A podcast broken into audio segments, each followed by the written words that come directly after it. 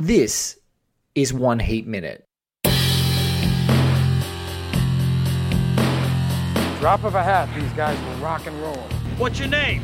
Waingro. Look like gangbangers, working the local 7-Eleven here. Robbery, homicides, take it. Give me all you got! Listen, Give me all you got! I do what I do best. I take scores. You do what you do best. Trying to stop guys like me. a podcast dedicated to all 170 minutes of Michael Mann's LA crime opus Heat, one minute at a time. Ladies and gentlemen, welcome back to One Heat Minute. I'm your host, Blake Howard, and joining me today is a, a, a long-time friend in the Oz Film Critics Circle, a uh, Australian Film Critic Association award-winning critic, and a writer for the Star Observer. He's also a Graffiti with Punctuation alumni and former Brisbane dude who now is firmly cemented in Sydney. His name is Laurence Barber. Laurence, thank you so much for coming on to One Heat Minute. It's good to finally be here. after after being I'm not gonna say pestered to watch this movie. No, come on the pest, pested is fine. Okay, all right. Yeah. You're, you're allowed to Yeah. say I've- pested. I've, you know, should get it out of the way. I have not seen this movie until very, very, very recently. Yes, that's- so it was a bit of a like I have to like hoist my socks up to Yeah, to yeah. be ready for this. And I apologize to anyone who has seen this film more than once because you're probably going to know more than me, and I'm going to sound like a dick. No, you're not going to sound like a dick. Number one, but number two was it's actually funny. I reckon just around the time that I even had the idea gestating, I caught up with you and Garth uh, Franklin and uh, Mat Whitehead, and we're all just having a pre-screening uh, tipple, shall we say? Um, and you talked about an idea for a podcast you guys wanted to do. Which do you want to talk about it on this podcast? I was worried that you would bring this up. The problem is, like, if I talk about this, is someone going to steal the idea? I look, I think it's this such is a this is copyrighted and trademarked. Um, so the the idea is that Mat and I got um, bizarrely obsessed with my cousin Rachel, the film starring Rachel Weisz and Sam Claflin, um, remade from the film starring Olivia de Havilland. Um, because like it's the greatest movie of all time. um, or the most terrible. I don't know. We just got so fi- we got so fixated on it in advance because just the the need to remake it. I think in this day and age felt Yes. su- like such a bizarre impulse. Um, and just like the, the the name is so it's that very like 1950s 1940s Yeah. kind of like this is just what it is um, and it sounds like it's about a dude wanting to bang his cousin, cousin. Rachel, which it more or less is. Um, Yes. And just every everything about it, everything coalesced into this strange obsession. Um, and we decided, um, abortively in hindsight, uh, that we would. No, we're going to do it one day. We're definitely going to do it one day. That we would rewatch that movie once a week for a full year and Oh do a God. podcast episode about every single one, uh, every single viewing. Um, which would truly be an insane undertaking. Yeah. Possibly not as insane as this one. No, however. no, but I just I remember saying my idea to these guys, and they're like, "Oh, that's really like good and ambitious." And they told me their idea, and I was like, "I would love that. I don't want to watch the movie. I just want to hear you two Well- drink and watch that movie." That was always the thing is like we would have to start every episode being like, do not watch this movie, never watch this movie. Uh, You know how many times we I want you to it? experience it through our diseased brains. oh, that's so perfect. One day, one, day it will happen. You're you're pioneering. You're like showing that this is a thing that can it can actually happen. It's insane, but it can happen. Thank you for uh, agreeing to be pestered and watching this movie. I really appreciate it. I mean, it's a really fucking good movie. it oh, that is good to hear. That like, is- I, I didn't I didn't have any um, apprehension about watching it aside from the fact that it is nearly three hours long. Yes. Although I am no stranger to, to long movies, as you know, I saw two four hour films at the Sydney Film Festival. what was it? One of them was a musical. Am I wrong? Uh, black and white Filipino musical Oh. by Lav Diaz. Yes. yes. um, uh, but I'd only seen of Michael Mann's films. I'd seen Blackhat, Terrible. um, and at some point, very hazily in my schooling, I saw The Last of the Mohicans. Yes. but I have no real memory of it, of it other than um, Daniel Day Lewis's long hair. Beautiful long hair. Um, so I came into it like knowing enough about his kind of deal, partly from reading and listening to you over the years. Um, but you know, people have this reverence for Michael Mann, and I've always kind of been like, oh, I, I feel like I would probably share that once I finally get into it. Once and so now finally- I'm here. You're here. Now I'm in the, the in the place. Um, you're in a safe place with, with friends. Yeah. with friends. So um, we've I've got Laurence in for a real. Uh, it's a real cracker of a minute. It's very sort of turbulent. There's not um, not a lot of dialogue. The one piece of dialogue that there is in in this is delivered by the amazing um, Diane Venora's Justine, where she says, "So I guess the earth shattered," which closes out the minute. But we are in the 62nd minute of Michael Mann's crime opus Heat, where you have seen Vincent Hanna come to a crime scene.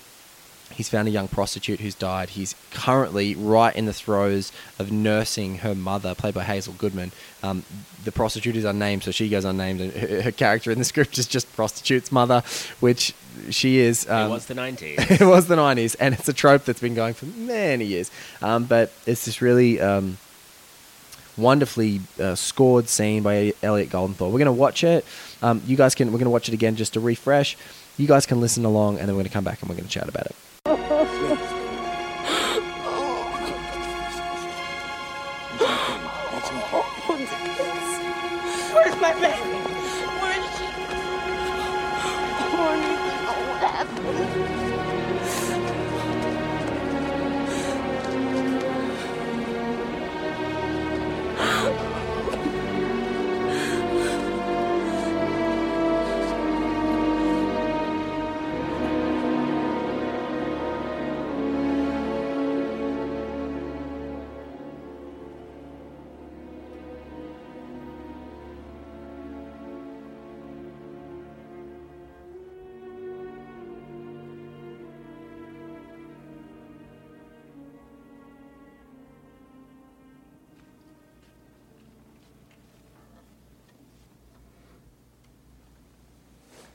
I the earth shattered.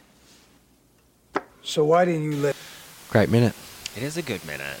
Um, I was I was struck by how moving I found that scene. It's such an odd scene for a movie like this. I feel if you think about convention Yes. in many ways, just the the the, the but also like I, I don't know. It's it's interesting to watch it. You know, twenty odd years on. Um, especially like the, the place of African American people in this story and Yeah. like what kind of um, prominence they're given versus the lack thereof is fascinating because you've got this mother grieving, but she's not really, you know, her dialogue isn't given prominence. She is speaking, but it's not put forward. It's, Yeah. it's fascinating. It's fascinating, and it's also really, it's a great, it's, it's sort of that tragic, and it falls into that archetypal space where it's like a prostitute's mother. You know, the the prostitute's mother is there. They know her. Um, Cindy Katz, who plays Rachel, who's the crime scene detective in just the preceding minute, she's like, "Yeah, it's fucked up. The family knew her." I actually think that's partly one of the most tragic things is that she's like a local girl who's turned to prostitution. Her family knows she's around. They're in this ghetto area where this stuff happens all the time.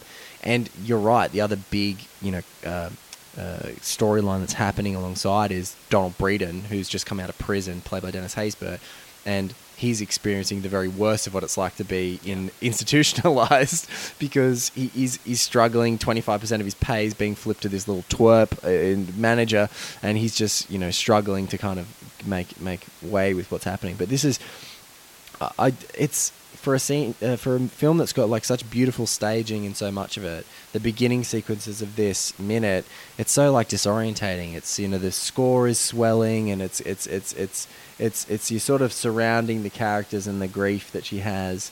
Um, does a few really choice cuts um, in and out there, and you sort of look at him and she's just throwing all of her emotion to him there's not a lot of speaking. They're just sort of emoting to one another in this very classic, you know, cl- classic Hollywood way, almost like silent movie way, and then they Yeah. hug and go from there. Well, that, that's that's the thing that um, got me about it is if you look at the scenes where any of the men in this movie are with kind of their love interest or their wives or anything, it's staged in such a similar way. Yes. and it's shot in such a similar way. Um, whereas, like, this is the moment where I feel like in the entire movie, other than perhaps the ending, he's actually connecting with another human being. Yes.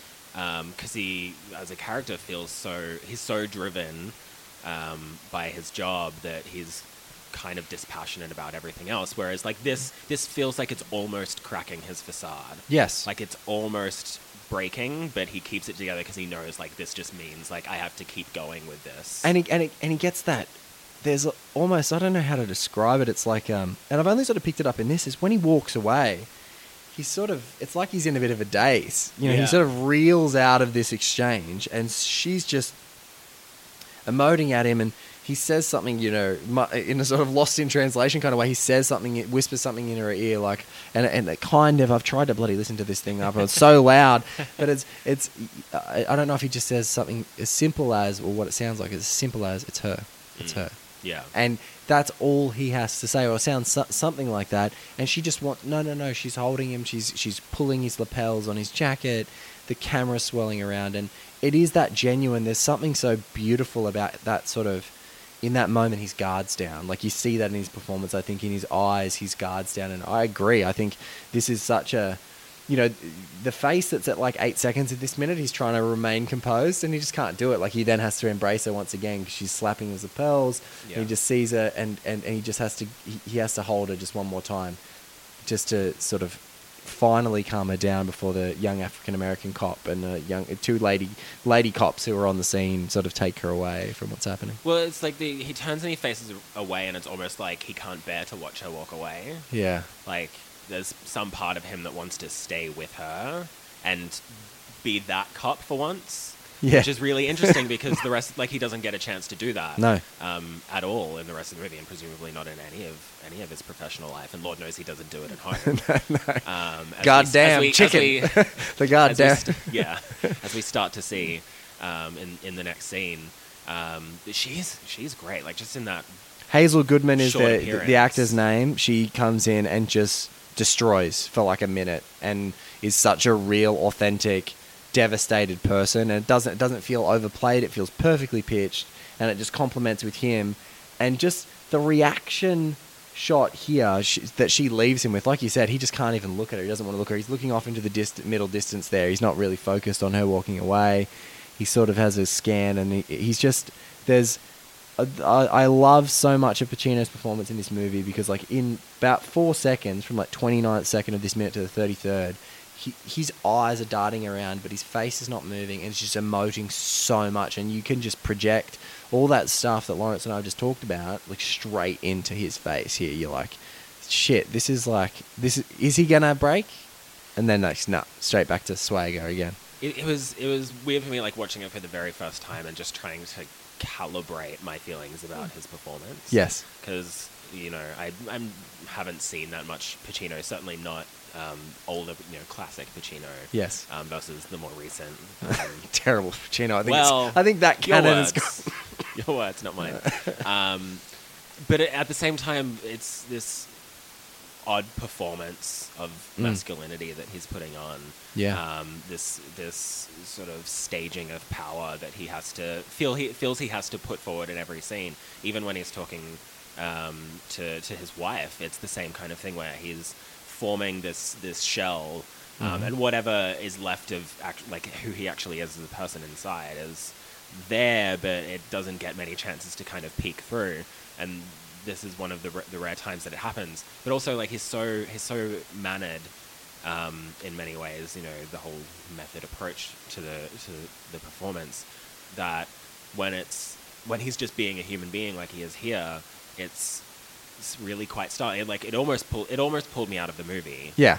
because I was like, nothing that he's done so far suggests that this could be a version of him. Yes. And it's only what comes after this that sort of shades in this scene and makes it make more sense in the larger context of the movie. Yeah, because right now, up until this point, you have no context around, you know, um, the failures of upcoming stakeouts or the of uh, the failures of the marriage and, and the pure raw emotion that comes out of that, or, or like you know, all the way up into the final scenes. Like you've got none of that, and then the the Lauren Natalie Portman scene that a lot of people know. But there's this, yeah, this is that that great sort of emotional truth moment. I think this, I don't know what it is about this swagger of this shot, but it like feels so like Chinatown, end of Chinatown for me. This shot where he's like walking away from the camera. Um, and it's all set up, and there's all this police tape, and there's all this massive audience. You've got Cindy Katz, who plays Rachel, the amazing crime scene investigator, sort of, and and she's what's great is that you can see in the frame she looks over at the mother, and her eyes scan from him to her, like you get the sense that she's seen him do that at crime scenes before.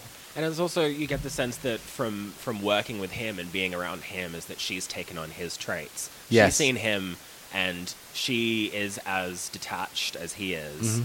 Um, when they're looking at her body, um, the body of this this unnamed sex worker.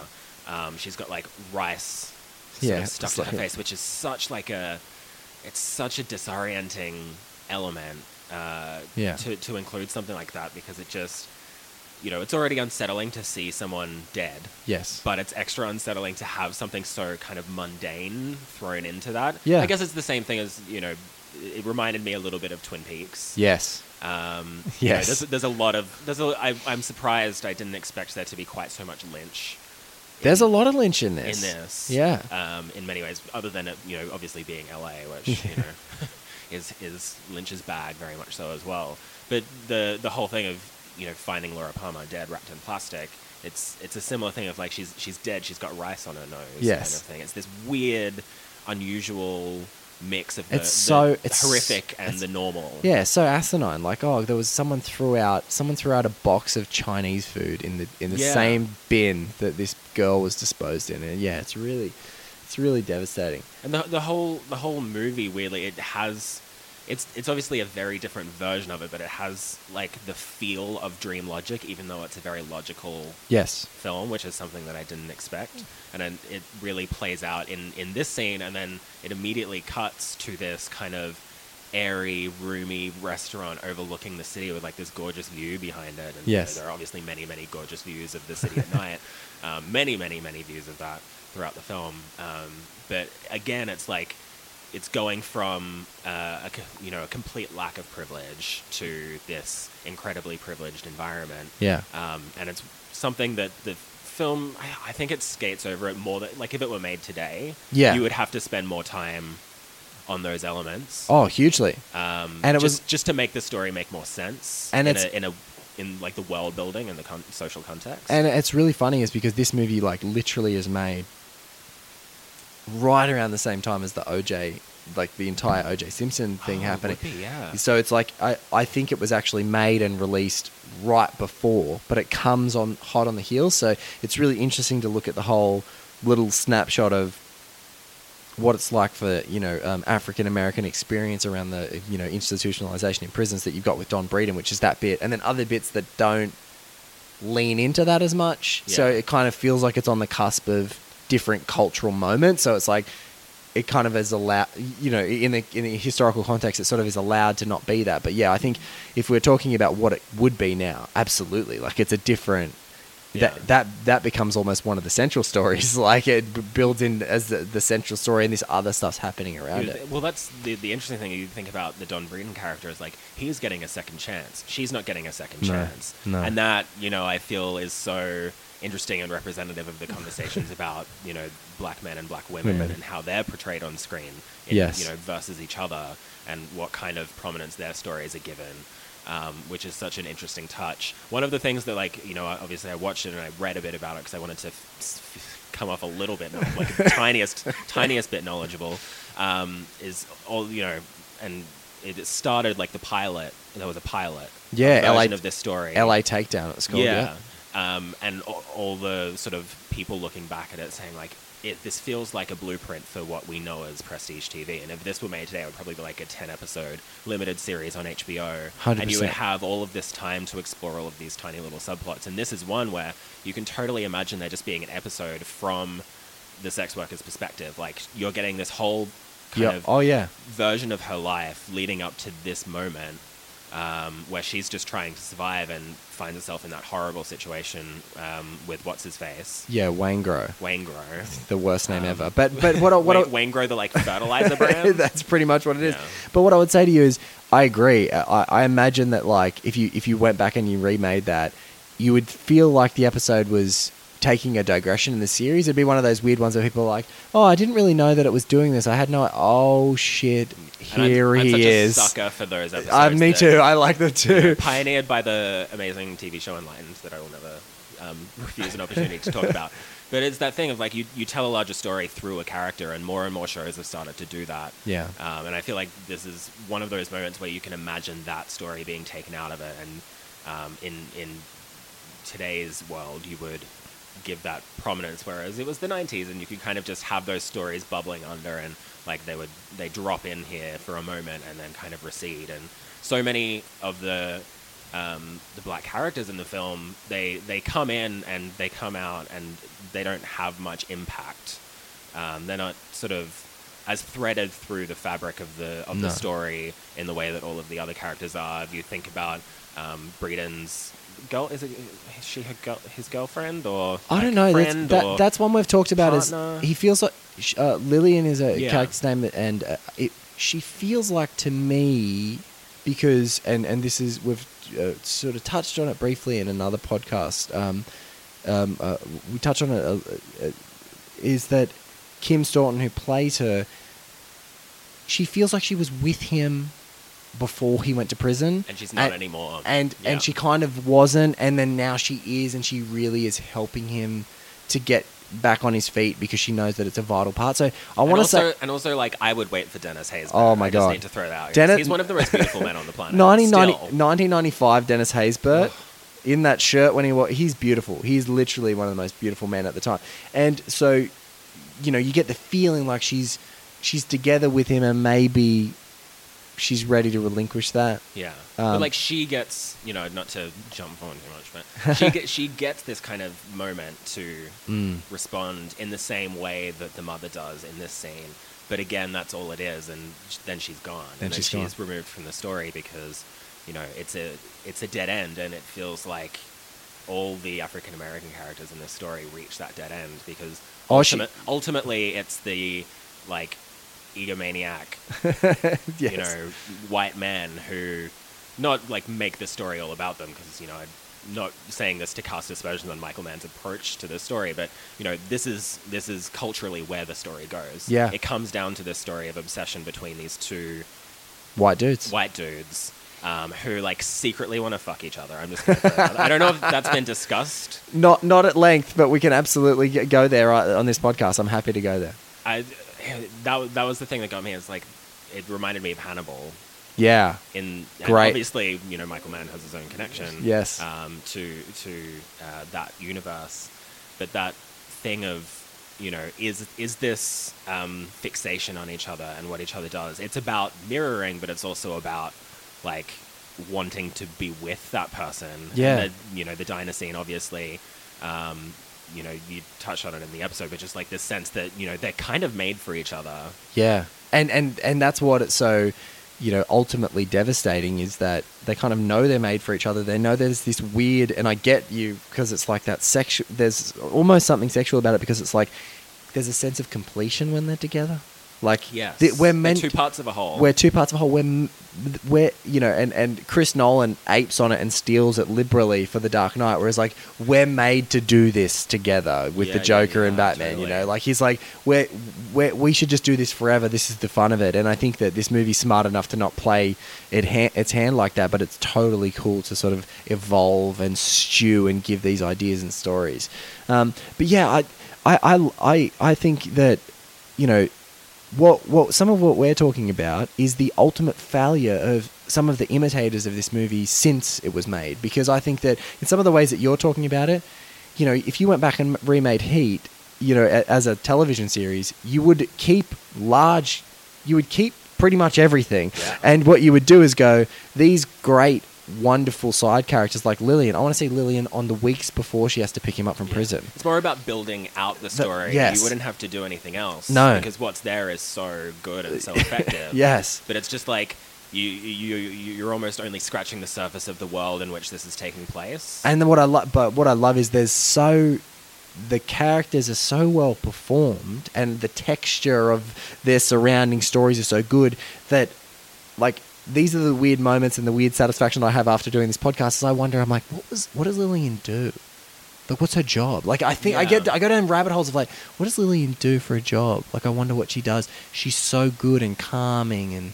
And has is she worked as a psychologist or a, Yeah. so, or a sociologist or something? Is she as, as she worked in you know um, those things? And I sort of go down these rabbit holes with these characters. And Hazel Goodman, I'm like, oh, what happened to her daughter? Like, how did she get in that Where does situation? her life go from here? Where does she go? Like, what does she do with her kids? Are her other kids standing over there? You know, Like, uh, yeah, they are her other kids going in the same direction. Like, is this the cycle of violence continuing and Yes. sort of rending her her family apart? Like, it's there's so many interesting questions, and you know, the, there's so much interesting going on. but also you know it, for for me, I watch movies like this, um, and just the the stories I'm interested in are, are rarely the stories that are the ones at the top, Ones like at the top. top. of the hierarchy. Yeah. Um, you know, I, I want the stories about women and people on the margins first and foremost because they're do, usually doing something different.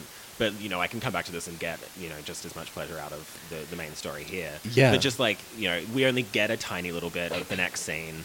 Um, but when he walks into this restaurant and she's been waiting for him and sits down next to him, and she just gets like she just drags him, but like in the most kind of poetic um, like flowery, wonderful way. Like she's not just reading him to filth; she is like dissecting him piece by piece throughout this movie. And we see it. well, I love how you said she drags him because what's so amazing is you feel like the previous scene is the scene where you really get to finally know Vincent Hanna, like pure everything that is great about him.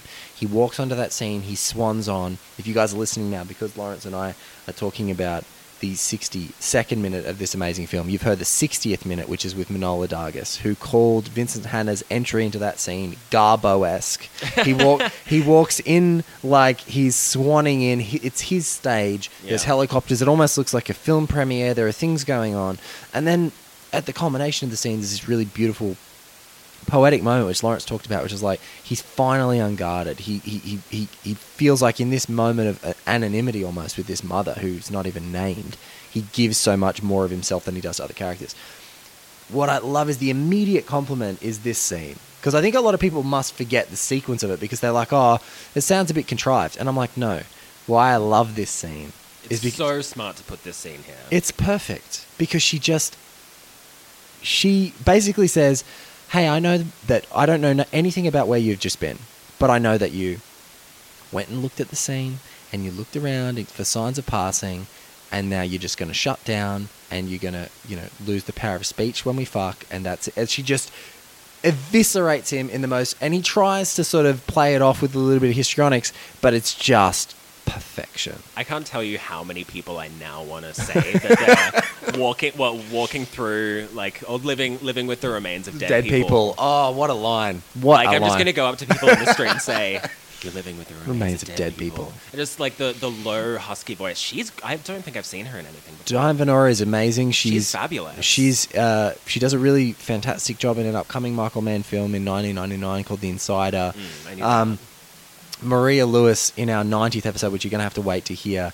praises her work in The Jackal, the terrible 90s movie with Bruce Willis and uh, Richard Gere. Um, if you want to see Richard Gere doing a terrible Irish accent, you can. See, you can see Diane Venora, and, and, and she's uh, some some. Uh, uh, I think she's from the Basque clan or something like that. And Maria says she's got Basque bangs. Um, so uh, she she's just she's I mean, phenomenal. her hair in this movie. Oh my god, great! And shape shifting. Uh, what a stunt queen. She- she's amazing, and she's um I think in later life has been on, and I'm not sure if you're a fan. I'm, I I haven't seen them, but it's like the one of the American horrors. I want to say. oh, Like, okay. One of those series she might have been on as an uh, American Horror Story. One of the story uh, covens or whatever, one of those Right, franchises. okay. But she's a phenomenal actor. Like I, uh, th- I look at her in this movie and I'm like, how have you not won an Academy Award? Well, I think it's it's her and it's um. Is it Ashley Judd is amazing Ashley movie. Judd is amazing. I love her. Um, her like Angelina Jolie like Yeah, before Angelina. hair. Yeah, before Angelina, like she set the stage for it. um, but the uh, is it Kevin Gage? Kevin Gage plays Waingro. He's like that character is He's- despicable and awful, and you know the movie makes great pains to tell us that. But like his the way he plays that is so good, Oh, he's excellent. um, and like also he has those eyes that just like His eyes uh, are just. uh, mes- like they mesmerize you, and you sort of see like you can tell why he has this power over people. yes. Um, beyond just being who he is and you know being a horrible serial killer. Yes. Um, like there's some there's something about that. There's a, a you know that very kind of 80s and 90s version of serial killers where they had that kind of magnetism. They weren't sort of weird loners on the fringe necessarily. They were people who who you know were evil and they knew that they could wield power over over over others. He's got a great high functioning. I want to say high functioning ability to kind Mm. of still work. Like, even though his work is, I'm a cowboy and I will murder people, but like his work in in inverted commas feels like he can still function normally.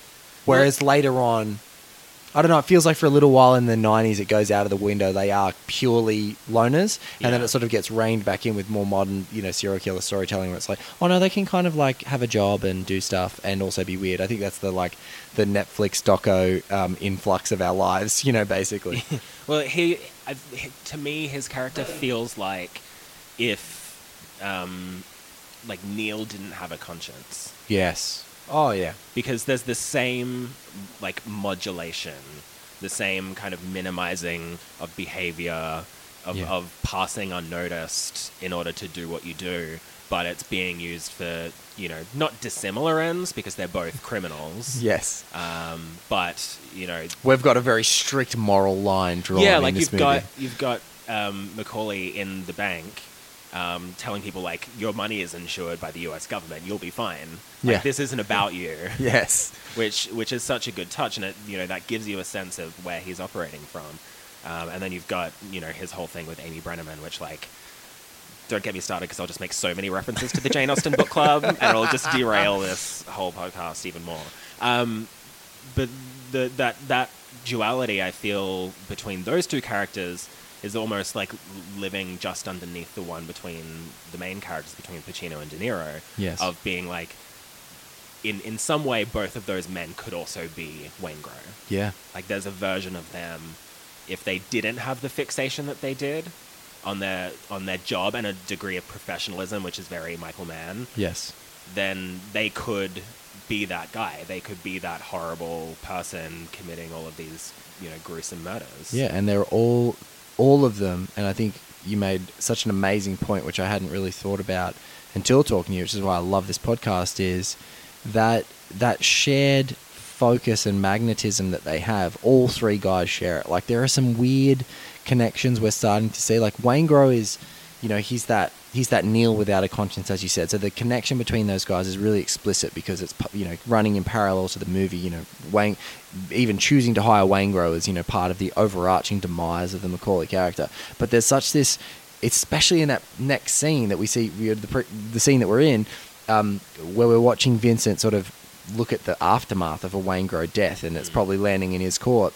This is another guy, another adversary that he inadvertently uses as bait to catch this other more compatible and moral adversary. But you know, these are the kinds of guys that he he he's looking at weird reflections of himself as all the time. Yeah, and it's the the thing that um, he talks to to Justine about is like, do you really want me to share this kind of thing with you? Yeah. I have to keep this angst in here, and you wonder like, is it the angst that you're keeping in there? Is there is there some kind of like, if you hunt down these people, then it battles your secret desire to actually do what they do. Yeah. um, which is a really you know interesting element that I think the the kind of exaggerated performativeness of Pacino in this movie like it, it hints at that Yes. there's like a mania to it which he's channeled into a productive place Yes. but unleashed like you don't know where it could go You don't know, and and I think you're you're validating one of my theories, which is that, um, Chris Nolan made a movie called Insomnia with uh, Pacino and Robin Williams and Hilary Swank, and I feel like that's like a Christopher Nolan went. I'm going to take Vincent Hanna, the famous cop from LA, and I'm going to make him finally slip past any kind of morality and turn him into a cop who'll just do anything to succeed because that's what satiates him as an older person. And so I feel like that's very much it's that kind of like in Chris Nolan's mind anyway, that's the logical step for this character that eventually that that Like, you can't mania that you back. can't hold that back forever. That But something's going to slip. at the same time I feel like the way the movie ends suggests that like he's He's- re- he's he- reached it like that's the the brink where he would either topple over Yes. or pull himself back Agreed.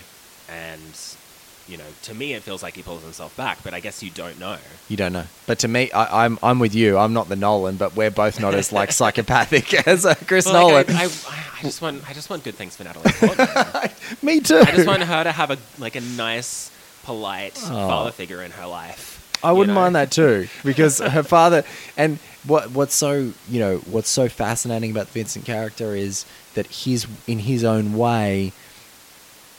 In his job, he and, and, and even when it's at a middle distance, like with Lauren, those Natalie Portman's character, or like this Hazel Goodman character, he's able to sort of be productive with how he manages emotions and you know deflect. Oh, this shitty dad who look at him, he's never here. But he's never there.